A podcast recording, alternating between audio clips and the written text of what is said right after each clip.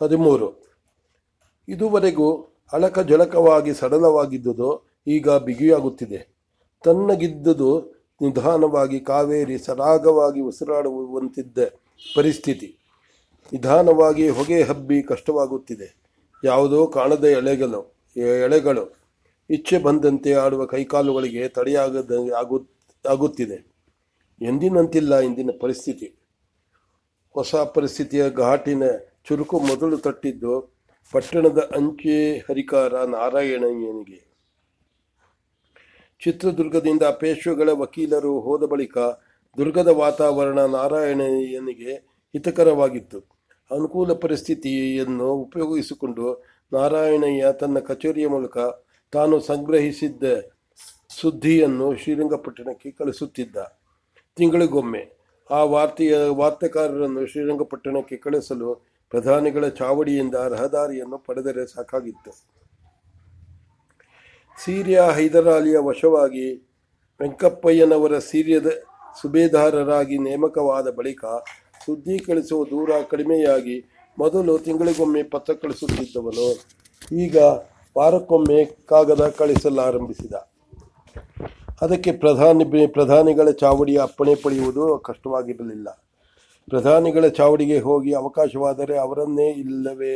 ಅವರ ಚಾವಡಿಯ ಮುಖ್ಯ ಮುಖ್ಯ ಕರ್ಣಿಕ ಅನಂತಯ್ಯನನ್ನೇ ಕಂಡು ಇಂಥ ವಿಷಯ ತಿಳಿಸುವುದಿದೆ ಎಂದು ಹೇಳಿದರೆ ಅವರು ಅದರ ವಿವರ ಕೇಳುವ ಶಾಸ್ತ್ರ ಮಾಡಿ ಅಗತ್ಯವಾದ ರಹದಾರಿಗಳನ್ನು ಕೊಡಿಸುತ್ತಿದ್ದರು. ಸಿರಾದ ಕಡೆಯಿಂದ ಬಂದ ಪತ್ರಗಳು ಹೆಚ್ಚಿನ ತನಿಖೆಗೊಳಪಡದೆ ಅವರ ಕೈ ಸೇರುತ್ತಿದ್ದವು. ಈ ಅನುಕೂಲ ವಾತಾವರಣವನ್ನು ತನ್ನ ಕಾರ್ಯಕ್ಕೆ ಉಪಯೋಗಿಸಿಕೊಂಡು ನಾರಾಯಣಯ್ಯ ಹಲವಾರು ಚಾವಡಿ ಜನಗಳ ಪರಿಚಯವನ್ನು ಮಾಡಿಕೊಂಡಿದ್ದ. ಅವರನ್ನು ತನಿಖೆ ಮಾಡಿ ಕೇಳದಿದ್ದರೂ ದಿನಬಳಕೆಯ ಮಾತಿನಲ್ಲಿ ಅವರಾಡುತ್ತಿದ್ದ ಮಾತುಗಳಿಂದ ತನಗೆ ಬೇಕಾದ ಸುದ್ದಿಯ ಜಾಡು ಹಿಡಿಯುವ ಜಾಣ್ಮೆಯು ಆತನಲ್ಲಿತ್ತು. ಅಲ್ಲದೆ ಪೇಶ್ವೆಗಳ ವಕೀಲರನ್ನು ದುರ್ಗದ ಆಸ್ಥಾನದಿಂದ ಅಪಮಾನಕರವಾದ ರೀತಿಯಲ್ಲಿ ಹೊರಗಟ್ಟಿದ ಬಳಿಕ ತಾನು ನಾಯಕರಿಗೆ ಹೆಚ್ಚು ಸಮೀಪನಾದವನು ಎಂದು ತೋರಿಸಿಕೊಂಡು ಸಣ್ಣ ಪುಟ್ಟವರ ಮೇಲೆ ತನ್ನ ವರ್ಚಸ್ಸು ಬೆಳೆಸುವ ಕುಶಲ ರೀತಿಯು ಅವನಿಗೆ ಕರಗತವಾಗಿತ್ತು. ಅದೆಲ್ಲವನ್ನು ಬಳಸಿಕೊಂಡು ಆತ ಹಲವಾರು ಚಿಕ್ಕ ಪುಟ್ಟ ಅಧಿಕಾರಿಗಳ ಮೇಲೆ ತನ್ನ ಪ್ರಭಾವ ಬೀರಿ, ಆಗಾಗ ಅವರಿಗೆ ಊಟ ಉಪಚಾರಕ್ಕೆ ಕರೆದು ಅಗತ್ಯ ಬಿದ್ದಾಗ ಅಷ್ಟೆಷ್ಟು ಧನ ಸಹಾಯ ಮಾಡಿ, ನವಾಬ ಹುಟ್ಟಿದ ದಿನ, ಅವರ ಮಗ ಹುಟ್ಟಿದ ದಿನ, ಹೀಗೆ ಚಿಲ್ಲರೆ ಕಾರಣಗಳಿಗೆ ಸಣ್ಣ ಪುಟ್ಟೆ ಉಡುಗೊರೆ ಕೊಟ್ಟು ಆ ಜನ ಅರಿವಾಗದ ಹಾಗೆ ತನ್ನ ಹಂಗಿನಲ್ಲಿರುವಂತೆ ನೋಡಿಕೊಂಡಿದ್ದ. ಆದರೆ ಅದಾವುದು ಎದ್ದು ಕಾಣದ ಹಾಗೆ. ಚಿತ್ರದುರ್ಗದ ನಾಯಕರೊಂದಿಗೆ ಅವರ ಅಂಕುಶಕ್ಕೆ ಒಳಪಟ್ಟ ಸಣ್ಣ ಪುಟ್ಟ ಪಾಳೆಯಗಾರರ ಸಂಬಂಧ, ಅವರ ನಡುವಿನ ವಿಶ್ವಾಸ ಎಷ್ಟಿದೆ ಎಂದು ತಿಳಿದುಕೊಳ್ಳುವುದು ನಾರಾಯಣಯ್ಯನಿಗೆ ಎಷ್ಟು ಅವಶ್ಯಕವಾಗಿತ್ತೋ, ಅದಕ್ಕಿಂತ ಹೆಚ್ಚಾಗಿ ಆತನಿಗೆ ಚಿತ್ರದುರ್ಗದ ದಂಡಿನ ಮಾಹಿತಿ ಬೇಕಾಗಿತ್ತು. ದುರ್ಗದ ಜೀವನಾಡಿಯಾದ ದಂಡಿನ ವಿವರ ತಿಳಿದುಕೊಳ್ಳಲತ್ನಿಸುತ್ತಿದ್ದವು ಲತ್ನಿಸುವುದು ತಿಳಿದುಕೊಳ್ಳಲತ್ನಿಸುವುದು ಹಾವಿನ ಹುತ್ತಕ್ಕೆ ಕೈ ಇಡುವಷ್ಟು ಕಷ್ಟದ ಕೆಲಸವಾದರೂ ಕಿವಿಗೆ ಬಿದ್ದ, ಕಿವಿಗೆ ಬಿದ್ದಷ್ಟೇ ಚಿಲ್ಲರೆ ವಿಷಯಗಳನ್ನು ಸಂಗ್ರಹಿಸಿ ಹತ್ತು ಕಡೆ ಕಿವಿಗೆ ಬಿದ್ದ ಮಾತಿನಿಂದ ತನ್ನ ಅನುಭವ, ಜಾಣ್ಮೆಯನ್ನು ಉಪಯೋಗಿಸಿ ಒಂದು ಒಂದು ಸ್ಥೂಲವಾದ ಅಂದಾಜು ಮಾಡುವ ಕುಶಲತೆ ಅವನಿಗಿತ್ತು. ಆದ್ದರಿಂದ ಸ್ವಾಭಾವಿಕವಾಗಿಯೇ ಆತ ಉಳಿದ ಚಾವಡಿಯ ಜನಗಳಿಗಿಂತ ಹೆಚ್ಚಾಗಿ ದಂಡಿನ ಬೇರೆ ಬೇರೆ ಇಲಾಖೆಗಳಿಗೆ ಸೇರಿದ ಜನರ ಸ್ನೇಹ ಗಳಿಸುವಲ್ಲಿ ಹೆಚ್ಚಿನ ಶ್ರದ್ಧೆ ತೋರಿಸುತ್ತಿದ್ದ. ಆತನ ಕಡೆಯ ಜನರೂ ಅಷ್ಟೇ. ಆಗಾಗ ತಮಗೆ ಬೇಕಾದ ಸಾಮಾನು ಕೊಳ್ಳಲು ಹೂ ಅಂಗಡಿಗಳಿಗೆ ಹೋದಾಗ ಈಗ ಹುಳ್ಳಿಯ ವ್ಯಾಪಾರ ಹೇಗಿದೆ? ಧಾರಣೆ ಎಷ್ಟು ಎಂದು ಒಬ್ಬ ವಿಚಾರಿಸಿಕೊಂಡು ಬಂದರೆ ಮತ್ತೊಬ್ಬ ಹುಲ್ಲಿನ ಮಾರಾಟದವರೊಂದಿಗೆ ಮಾತಾಡಿ ಜನಕ್ಕೆ ಸುಲಭವಾಗಿ ಹುಲ್ಲು, ಹಸಿ ಹುಲ್ಲು ಸಿಗು, ಸಿಗುತ್ತಿದೆಯೋ ಇಲ್ಲವೋ, ಅದಕ್ಕೆ ದಂಡಿನ ಬೇಡಿಕೆ ಹೆಚ್ಚಾಗಿದೆಯೇ ಎಂದು ಏರಿಳಿಯುತ್ತಿದ್ದ ಬೆಳೆಗಳ ಅಂದಾಜು ಅಂದಾಜು ಮಾಡಿಕೊಂಡು ಬಂದು ನಾರಾಯಣಯ್ಯ ನಾರಾಯಣಯ್ಯನಿಗೆ ವರದಿ ಒಪ್ಪಿಸುತ್ತಿದ್ದ. ಅವನ ಕಚೇರಿಯ ಕೆಲವರಂತೂ ಕಳ್ಳಂಗಡಿ ಕಳ್ಳಂಗಡಿಗಳ ಖಾಯಂ ಗಿರಾಕಿಗಳಾಗಿದ್ದರು ಸೂಳೆಯರ ಮನೆಗಳು ಅವರಿಗೆ ವಿಷಯ ಸಂಗ್ರಹಿಸುವ ಮೂಲಗಳಾಗಿದ್ದವು. ಆಳು ಕುದುರೆಗಳಿಗೆ ಬೇಕಾದ ಚರ್ಮದ ಸಾಮಾನುಗಳನ್ನು ತಯಾರಿಸುತ್ತಿದ್ದ ಮಚ್ಚಿಗರ ಕೇರಿಯು ನಾರಾಯಣಯ್ಯನ ದೃಷ್ಟಿಗೆ ಹೊರತಾಗಿರಲಿಲ್ಲ. ಅಲ್ಲಿಯೂ ಒಂದೆರಡು ಅಂಗಡಿಗಳಿಗೆ ನವಾಬರ ಅಂಚೆ ಹರಿಕಾರರ ಕಚೇರಿ ಖಾಯಂ ಗಿರಾಕಿಯಾಗಿತ್ತು. ಎಲ್ಲ ಕಡೆಯೂ ಹೀಗೆ ಪರಿಚಿತರನ್ನು ಬೆಳೆಸಿಕೊಂಡಿದ್ದ ನಾರಾಯಣಯ್ಯನಿಗೆ ಹೆಚ್ಚು ಉಪಕಾರವಾದದ್ದು ಪ್ರಧಾನಿಗಳ ಚಾವಡಿಯ ರಹದಾರಿ ಇಲಾಖೆಯ ಕರ್ಣಿಕ ಅನಂತಯ್ಯನಿಂದ. ಅನಂತಯ್ಯನಿಗೆ ತನ್ನ ಮಹತ್ವ ಎಷ್ಟು ಎನ್ನುವುದು ತಿಳಿದಿತ್ತೋ ಇಲ್ಲವೋ, ಆದರೆ ಅವನ ಮಹತ್ವವನ್ನರಿತ ನಾರಾಯಣಯ್ಯ ಆತನಿಗೆ ಆತನ ಸ್ಥಾನಕ್ಕೆ ಸಲ್ಲುವುದಕ್ಕಿಂತ ಹೆಚ್ಚಿನ ಮರ್ಯಾದೆ ತೋರಿಸಿ ಊಟ, ಉಪಚಾರ, ಉಡುಗೊರೆಗಳಲ್ಲಿ ಧಾರಾಳವ ಧಾರಾಳ ಮಾಡಿ ಆತನನ್ನು ಕೈವಶ ಮಾಡಿಕೊಂಡಿದ್ದ. ಅನಂತಯ್ಯ ನೇರವಾಗಿ ನಾರಾಯಣಯ್ಯನಿಗೆ ಕೈವಶವಾಗಿದ್ದರೆ ಕೊತ್ವಾಲ ಚಾವಡಿಯ ಸದರಿ ನೇಮಕದ ದಫೇದಾರ ಕುರಬರ ಚೆನ್ನಯ್ಯ ನಾರಾಯಣಯ್ಯನ ಬಲಗೆ ಬಂಟನಾದ ಕಚೇರಿಯ ಬಸವಯ್ಯನಿಗೆ ಆಪ್ತಮಿತ್ರನಾಗಿದ್ದ. ಅವರಿಬ್ಬರು ಎರಡು ಮೂರು ದಿನಕ್ಕೊಮ್ಮೆ ಭೇಟಿಯಾಗುತ್ತಿದ್ದುದು ಕರಾವಿನ ಕಟ್ಟೆಯ ಓಣಿಯೊಂದರಲ್ಲಿದ್ದ ಅಗಸರ ಚಿಕ್ಕವ್ವನ ಮನೆಯಲ್ಲಿ. ಆ ದಿನ ರಾತ್ರಿ ಮಾಮೂಲು ವೇಳೆಗೆ ಬಸವಯ್ಯ ಚಿಕ್ಕವ್ವನ ಮನೆಗೆ ಹೋದಾಗ ಬಾಗಿಲು ಹಾಕಿದರು. ಕಿಟಕಿಯಿಂದ ಸ್ವಾಗತಿಸುತ್ತಿದ್ದ ದೀಪದ ಬೆಳಕು ಕಾಣದೆ ಕತ್ತಲಲ್ಲೇ ಮನೆ ಬಗ ಬಾಗಿಲನ್ನು ತಟ್ಟಿದಾಗ ಬಾಗಿಲಿಗೆ ಬೀಗ ಬಿದ್ದ ಬಿದ್ದಿರುವುದು ತಿಳಿ ಕಾಣಿಸಿ, ಅವನು ಮಾಡಿದ ಬಾಗಿಲು ತಟ್ಟಿದ್ದ ತಟ್ಟುವ ಸದ್ದನ್ನು ಕೇಳಿ ಪಕ್ಕದ ಮನೆಯಿಂದ ಬಂದಾತನನ್ನು, ಚಿಕ್ಕವ್ವ ಊರಿನೊಳಗಿಲ್ವಾ ಎಂದು ಕೇಳಿದಾಗ, ಇದ್ದಾಳೆ, ಯಾರೋ ನೆಂಟರ ಮನೆಗೆ ಹೋಗಿದ್ದಾಳೆ, ನೀವು ಬಂದರೆ ಇರಬೇಕು ಅಂತ ಹೇಳಿ ಹೋಗವಳೆ. ಇನ್ನೇನು ಬರೋ ಹೊತ್ತಾಯಿತು. ಎರಡು ಗಳಿಗೆ ಕಾದರೆ ಬಂದು ಬಿಡಬಹುದು ನಮ್ಮ ಮನೆಯಲ್ಲಿ ಕೂತಿರಿ ಎಂದು ಹೇಳಿದ. ಆ ಮಾತನ್ನು ಕೇಳಿ ಇರುವುದೋ ಹೋಗುವುದೋ ಎಂದು ಬಸವಯ್ಯ ಯೋಚಿಸುತ್ತಿದ್ದಾಗ ಪಕ್ಕದ ಮನೆಯಾತ, ನಾವು ಚಿಕ್ಕವನ್ ನೆಂಟ್ರೆ ಸಂಕೋಚ ಏನು ಪಡಬೇಡಿ. ನಿಮ್ಮನ್ನು ಹಾಗೆ ಕಳಿಸ್ಬಿಟ್ರೆ ನಾನು ಹೇಳಿ ಹೋಗಿದ್ರು ಹೀಗೆ ಮಾಡಿ ಬಿಡಿ ಮಾಡಿದ್ರಲ್ಲ ಮಾಡಿದ್ದೀರಲ್ಲ ಅಂತ ಚಿಕ್ಕವ ಬೇಜಾರು ಮಾಡ್, ಮಾಡ್ಕೋಬಹುದು. ಬನ್ನಿ ಎಂದು ಬಲವಂತ ಮಾಡಿ ಕರೆದ. ಆ ಒತ್ತಾಯಕ್ಕೆ ಮಣಿದು ಬಸವಯ್ಯ ಆ ಮನೆಯೊಳಗೆ ಹೋಗಿ ಆತ ಹಾಸಿದ ಚಾಪೆಯ ಮೇಲೆ ಕುಳಿತ.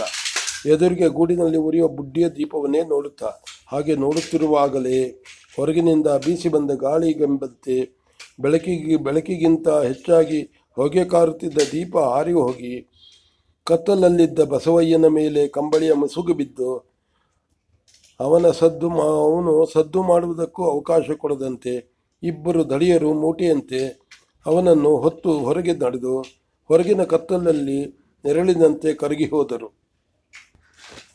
ಹಗಲನ್ನು ಕತ್ತಲಾಗಿಸುವಂಥ ಮಬ್ಬುಗತ್ತಲು ಕವಿದಿದ್ದ ಗುಹೆ. ಗುಹೆಯ ನೆಲದ ಬಂಡೆ ಮಂಜಿನಷ್ಟು ತಣ್ಣಗಿದ್ದರೆ ನೆತ್ತಿಯ ಮೇಲಿನ ಬಂಡೆಗಳಿಂದ ಸಂದ್ ಬಂಡೆಗಳ ಸಂದಿನಿಂದ ಮೈಯ ರಕ್ತವನ್ನು ಹನಿ ಹನಿಯಾಗಿ ಹೆಪ್ಪುಗಟ್ಟಿಸುವ ತಣ್ಣನೆಯ ನೀರು ಬರೀ ಮೈ ಮೇಲೆ ಸೋರುತ್ತಿತ್ತು. ಅತ್ತಿತ್ತ ಅತ್ತಿತ್ತ ಅಲಗಾಡಲು ಅವಕಾಶವಿಲ್ಲದಂತೆ ಕಂಬಕ್ಕೆ ಬಿಗಿದ ಬಿಗಿಯಲ್ಪಟ್ಟಿದ್ದ ಬಸವಯ್ಯ ಮಂಜಿನ ಗೊಂಬೆಯಂತಾಗಿದ್ದ. ನೆತ್ತಿಯ ಮೇಲೆ ಕೊಟ್ಟ ನೆತ್ತಿಯ ಮೇಲೆ ಕೊಟ ಕೊಟ ಬಿದ್ದು ನೆತ್ತಿಯನ್ನು ತೋಯಿಸಿ ಹಣೆಯ ಮೇಲೆ ಹರಿದು ಕಣ್ಣನ್ನು ತುಂಬುತ್ತಿದ್ದ ನೀರನ್ನು ಒರೆಸಿಕೊಳ್ಳಲು ಆಗದಂತೆ ಕೈಗಳನ್ನು ಎಳೆದು ಕಟ್ಟಿದ್ದರು. ತಣ್ಣೀರು ಹರಿದು ಹರಿದು ಕಿಂಡ್, ಕಣ್ಣು ಕೆಂಡ ಹಾಕಿದಂತೆ ಉರಿಯುತ್ತಿತ್ತು. ಗಳಿಗೆಗೊಮ್ಮೆ ಎದೆಯನ್ನು ಸೀಳುವಂತಹ ಸೀನು ಮೈಯೆಲ್ಲ ನೀರಾದರೂ ಒಣಗಿದ ನಾಲಿಗೆಯನ್ನು ಮುಖದ ಮೇಲೆ ಹರಿಯುತ್ತಿದ್ದ. ನೀರಿನಿಂದ ತೇವ ಮಾಡಿಕೊಳ್ಳಲಾಗದಂತೆ ಮುಟ್ಟಿದರೆ ಗಂಟೆಗಟ್ಟಲೆ ನವೆ ಬರಿಸುವ ನಸುಗುನ್ನಿಯ ಪುಡಿ ಲೇಪ ಮಾ, ಲೇಪ ತುಟಿಗಳಿಗೆ.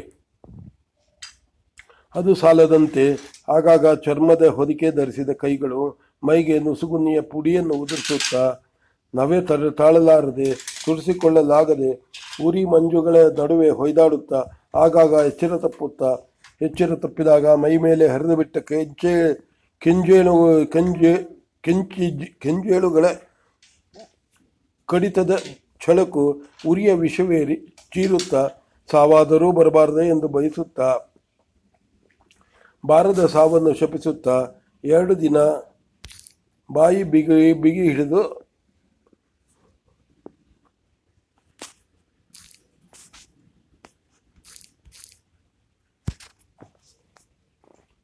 ಎರಡು ದಿನ ಬಾಯಿ ಬಿಗಿ ಬಿಗಿ ಹಿಡಿದಿದ್ದ ಬಸವಯ್ಯ. ಅಂಗುಷ್ಟದಿಂದ ನಡು ನೆತ್ತಿಯವರೆಗೂ ದಹಿಸುತ್ತಿದ್ದ ಬಾಯಾರಿಕೆಯ. ಬೇಸಿಗೆಯಲ್ಲಿ ಹೊಯ್ದಾಡುಟ್ಟ ಆತನಿಗೆ ಅಷ್ಟು ದೂರದ ಅರೆಗಲ್ಲ ಮೇಲೆ ಕುಳಿತ ಇಬ್ಬರು, ಅವನನ್ನು ಏನೆಂದೂ ಕೇಳಲಿಲ್ಲ. ನಿನಗಷ್ಟು ಬಂದಾಗ ಬಾಯಿ ಬಿಡು ನಮಃ ಖರಾಮ್ ಎಂದು ಹಿಡಿದು ತಂದ ದಿನ ಹೇಳಿದ್ದರು. ಅಷ್ಟೇ. ಮತ್ತೇನೂ ಕೇಳಿರಲಿಲ್ಲ. ಏನೂ ಹೇಳಿರಲಿಲ್ಲ. ಹಾಗೆ ಹಗಲಿಬ್ಬ, ಹಗಲಿಬ್ಬರು, ರಾತ್ರಿಬ್ಬರು ಸರದಿಯಂತೆ ಬಂದು ಹೋಗುತ್ತಿದ್ದರು. ಹಸಿದ ತೋಳಗಳಂತೆ ಅವನನ್ನು ನೋಡುತ್ತಿದ್ದರು. ಆದರೆ ಏನೆಂದೂ ಮಾತ, ಮಾತಾಡಿರಲಿಲ್ಲ. ಆಗಾಗ ಅವನ ಮೈಯನ್ನು ತೊಳೆಯುತ್ತಿದ್ದ ನೀರು, ನೀರಿನಲ್ಲಿ ನಸುಗುನ್ನಿಯ ಪುಡಿಯನ್ನು ಹಾಕುವುದನ್ನು ಬಿಟ್ಟು, ಆಗಾಗ ತಮ್ಮ ಬಳಿಯಲ್ಲಿದ್ದ ಮುಚ್ಚಿದ ಬುಟ್ಟಿಯೊಳಗಿಂದ ಬುಟ್ಟಿಯೊಳಗಿದ್ದ ತೊಗಲಿನ ಹೊದಿಕೆ ಧರಿಸಿದ ಕೈಯಿಂದ ಹಿಡಿದು ರೇಗಿಸಿ ಬಾಲದ ಕೊಂಡಿಯನ್ನೆತ್ತಿದ ಚೇಳುಗಳನ್ನು ಆತನ ದೇಹದ ಮರ್ಮಸ್ಥಾನದ ಸಂಧಿಗಳಲ್ಲಿ ಬಿಡುತ್ತಿದ್ದರು. ಎರಡು ದಿನಗಳ ಬಸವ, ದಿನಗಳ ಬಸವಯ್ಯನ ಮಲಮೂತ್ರಗಳ ವಾಸನೆ ಅವನಿಗೇ ವಾಕರೆ ಬರೆಸುತ್ತಿದ್ದರು. ಅವರಿಗೆ ಅದು, ಅದರದ್ದೇನೂ ಪರಿವೇ ಇದ್ದಂತಿರಲಿಲ್ಲ.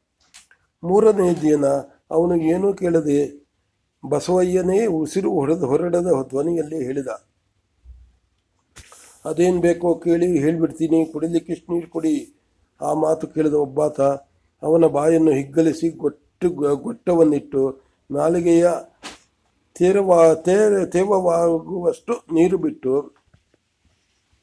ನೀನು ಮಾಡಿದ ಪಾಪಕರ್ಮ ಏನಿದೆಯೋ, ಎಲ್ಲ ಒದರು ಬಿಡು ಏನೇನಿದೆಯೋ, ಕೆಂಡಾಗ ಹೋಗು, ಉಗುಳುವಂತೆ ಹೇಳಿದ.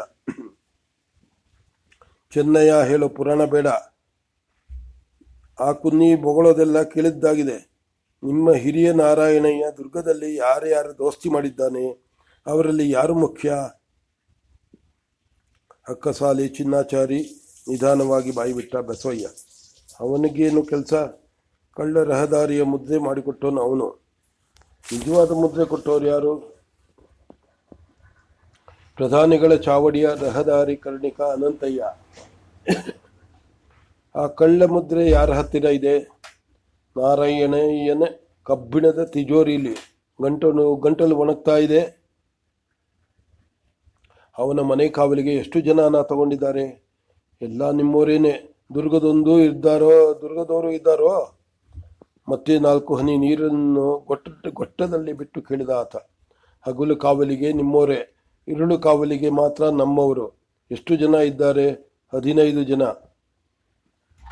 ಹ್ಞೂ ಮತ್ತಿನ್ನಾರು ನಿನಗೆ ಸುದ್ದಿ ಕೊಡ್ಡಿ, ಕೊಡ್ತಿರೋದು? ಕೊಟ್ಟಿದ್ದೋರು. ಕುದಿಲ್ಲ ಕುದುರೆಲಾಯದ ಲಾಳದ ಇಮಾಮ್ ಸಾಬಿ ವಾರಕ್ಕೊಂದು ಸಲ ಎಷ್ಟು ಹೊಸ ಕುದುರೆಗೆ ಲಾಳ ಹಾಕಿಟ್ಟಿದ್ದೀವಿ ಅಂತ ಹೇಳ್ತಾ ಇದ್ದ. ಇನ್ಯಾವ ಹಲಾಲ್ಕೋರ ಮತ್ತೇನು ಸುದ್ದಿ ಕೊಡ್ತಾ ಇದ್ದ? ಮಚ್ಚಿಗರ ಚಲವಯ್ಯ. ಎಕ್ಕಡ ಜೋಡಿನ ಲೆಕ್ಕ ಕೊಡ್ತಾ ಇದ್ನ? ಹ್ಞೂ ಇದೆಲ್ಲ ಜುಜ್ಬೀಜನ. ಬಾಲ ನಮಗೆ ಬೇಕಿಲ್ಲ. ಹೆಡೆ ಅಂತ ಹೆಸರು ಹೇಳು. ಅದೆಲ್ಲ ನಾರಾಯಣಯ್ಯ ಸೂರಪ್ಪನವ್ರಿಗೆ ಗೊತ್ತು.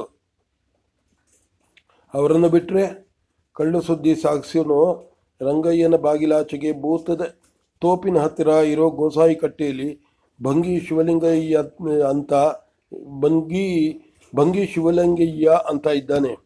ಹಗಲು ಹೊತ್ತು ತಿರುವೆ ತಿರುಪೆ ಕೇಳೋಕೆ ಬಂದ ಹಾಗೆ ಬಂದು ಭಿಕ್ಷೆ ಜೊತೆಯಲ್ಲಿ ಕೊಟ್ಟು ಕಳ್ಳ ಸುದ್ದಿ ಖೋಟಾ ಮುದ್ರೆ ಹಾಕಿದ ಕಾಗದ ಸಾಗಿಸೋನು ಅವನು.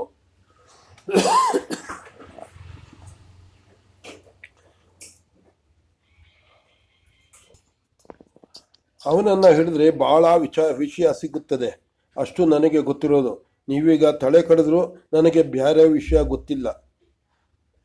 ಬಾಯಾರಿಕೆಯಲ್ಲಿ ತೊದಲುತ್ತಾ ಹೇಳಿದ ಬಸವಯ್ಯ, ಇಷ್ಟು ಹೇಳಿದ, ಹೇಳಿದೆಯಲ್ಲ ಸಾಕು, ಪಾಪ. ಮಾತಾಡಿ ಭಾಳ ದಣಿದಿದ್ದಾನೆ ಚೆನ್ನಾಗಿ ನೀರು ಕುಡಿಸು ಎಂದು ಸುಮ್ಮನೆ ಮಾತು ಕೇಳುತ್ತಾ ಕುಳಿತಿದ್ದಾತ ಹೇಳಿದ. ನಿಜ ನಿಜ ಭಾಳ ದಣಿ, ದಣಿದಿದ್ದಾನೆ. ಬೇಕಾದ ಸುದ್ದಿಯನ್ನೆಲ್ಲ ಹೇಳಿದ. ಅವನ ಬಾಯಿ ಸಿಹಿ ಮಾಡು ಎಂದು ಹೇಳಿ ತನ್ನ ಸೊಂಟದಲ್ಲಿದ್ದ ಬೇರೊಂದು ತಿತ್ತಿಯಿಂದ ಬಸವಯ್ಯನ ಬಾಯಿಗೆ ಧಾರಾಳವಾಗಿ ನೀರು ಹಾಕಿದ ಪ್ರಶ್ನೆ ಕೇಳುತ್ತಿದ್ದಾತ.